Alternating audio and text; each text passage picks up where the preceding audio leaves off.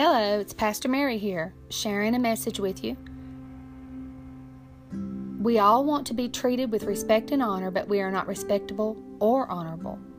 Respectful means full of, characterized by, or showing politeness or deference.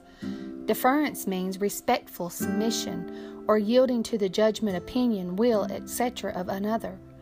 Honorable is in accordance with or characterized by principles of honor or upright, of high rank, dignity, or distinction, noble, illustrious, or distinguished, distinction, special regard, or favoritism. Favoritism means the favoring of one person or group over others with equal claims, partiality.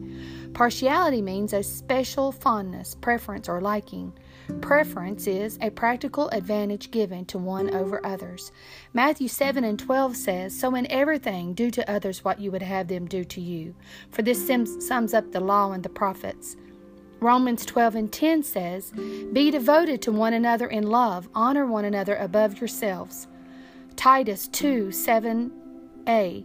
In everything, set them an example by doing what is good. Hebrews 13 and 8.